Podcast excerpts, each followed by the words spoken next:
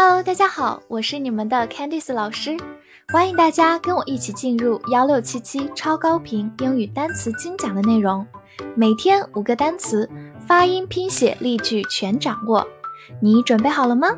我们一起开启今天的学习吧。今天我们来到第七十三天的学习，我们来看一下五个单词：increase，i n c r e a s e e，increase，i n 发 in，c 发 k，r 发 r，e a 字母组合发长音 e，末尾的 s e 发 s，increase，它的意思是增加或者增大。如果做动词来讲，重音在后面，increase。好，造一个句子：The population increased to one million。人口增加到一百万。To 在这里是一个介词，表示到、到达。 Population 指的人口。好，我们慢读一遍：The population increased to one million. The population increased to one million. 如果我们把它的重音放在了前面，变成 increase。那么它就成为一个名词，同样表示增加或者增大。比如说，There was an increase in the population，人口方面有一个增长。这里的 increase 就做一个名词，我们用到一个句型叫做 There is an increase in something，在某个方面有一个增长。好，我们慢读一遍，There was an increase in the population。There was an increase in the population。那么它的反义词表示减少或者下降，就是把 increase 前面的 i n 变成 d e，一般表示下降这个含义。所以合起来 decrease 就是动词形式的减少，decrease 是名词形式的减少。所以我们可以总结一下：当一个单词本身既可以做动词，也可以做名词，但是有时候往往在重音上面有区别。名词的重音一般放在前面，而动词的重音一般放在后面。这是一个发音上面的小规律，希望大家可以记住哦。critic，c r i t i c，critic，c r i 发 cri，t i c tic，critic，critic，它是一个名词，表示批评家或者评论家。比如说，a food critic 就是美食评论家。同样的，a music critic 就是音乐评论家。好，我们造个句子：He has been an art critic for two years。他做艺术评论家已经两年了。这里 art critic 就是艺术评论家。好，跟着我慢读一遍：He has been an art critic for two years. He has been an art critic for two years. 最后拓展几个跟 critic 相关的单词。首先呢，就是在它的末尾加上 al 这样一个后缀，通常是一个形容词后缀，就是形容词的批评的、决定性的 critical。第二个，如果在 critic 后面加上 ize 这个后缀，你还记得吗？我们讲过，它是一个动词的后缀，所以 criticize 就是动词批评，criticize。好，最后一个形式呢，就是后面以 ism 结尾，它是一个名词后缀，读音要注意一下，criticism，criticism，criticism，它是名词，表示批评。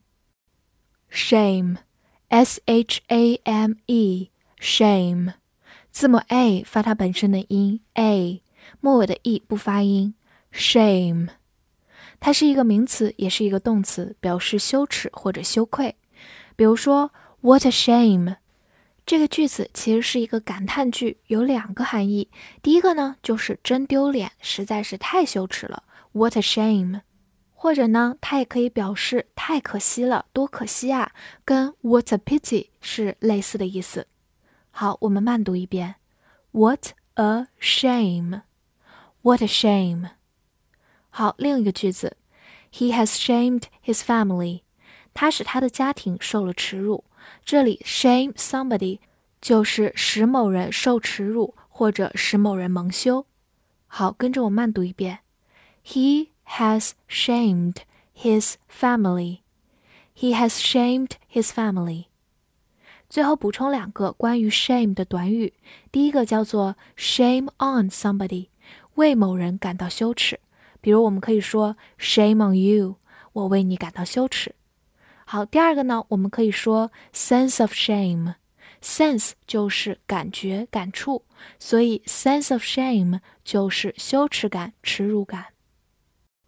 department，d e p a r t m e n t，department，d e 发 d e d，p a r t part，m e n t ment，department。Department，它是一个名词，表示部、部门或者系、科、局等等单位。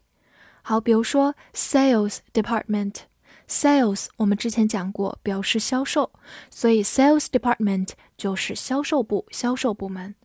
好，我们造一个句子：He moved to the publicity department。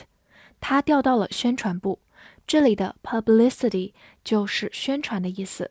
所以，publicity department 就是宣传部。好，我们慢读一遍。He moved to the publicity department. He moved to the publicity department. 最后，我们对比一个跟它长得很像的单词，apartment，就是把前面的 d e 变成字母 a，就变成公寓的意思。apartment。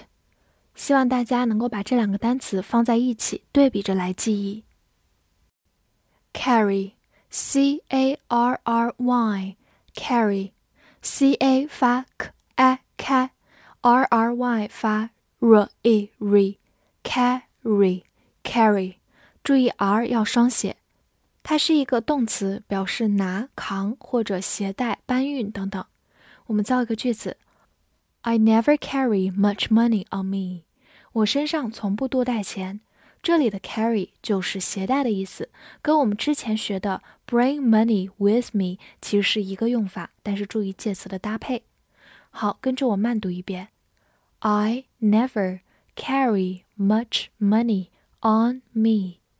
I never carry much money on me.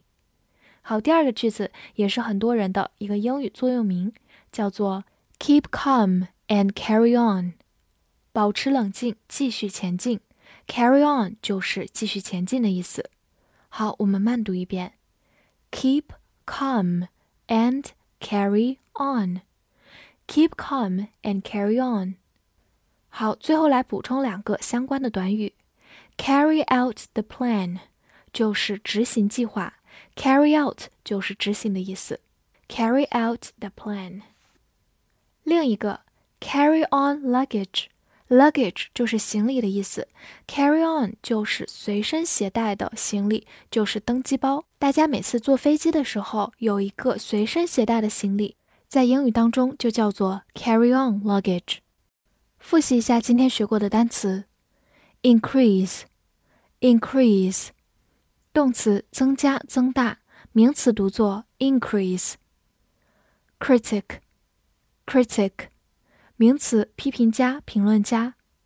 shame，shame，名词或者动词，表示羞耻、羞愧。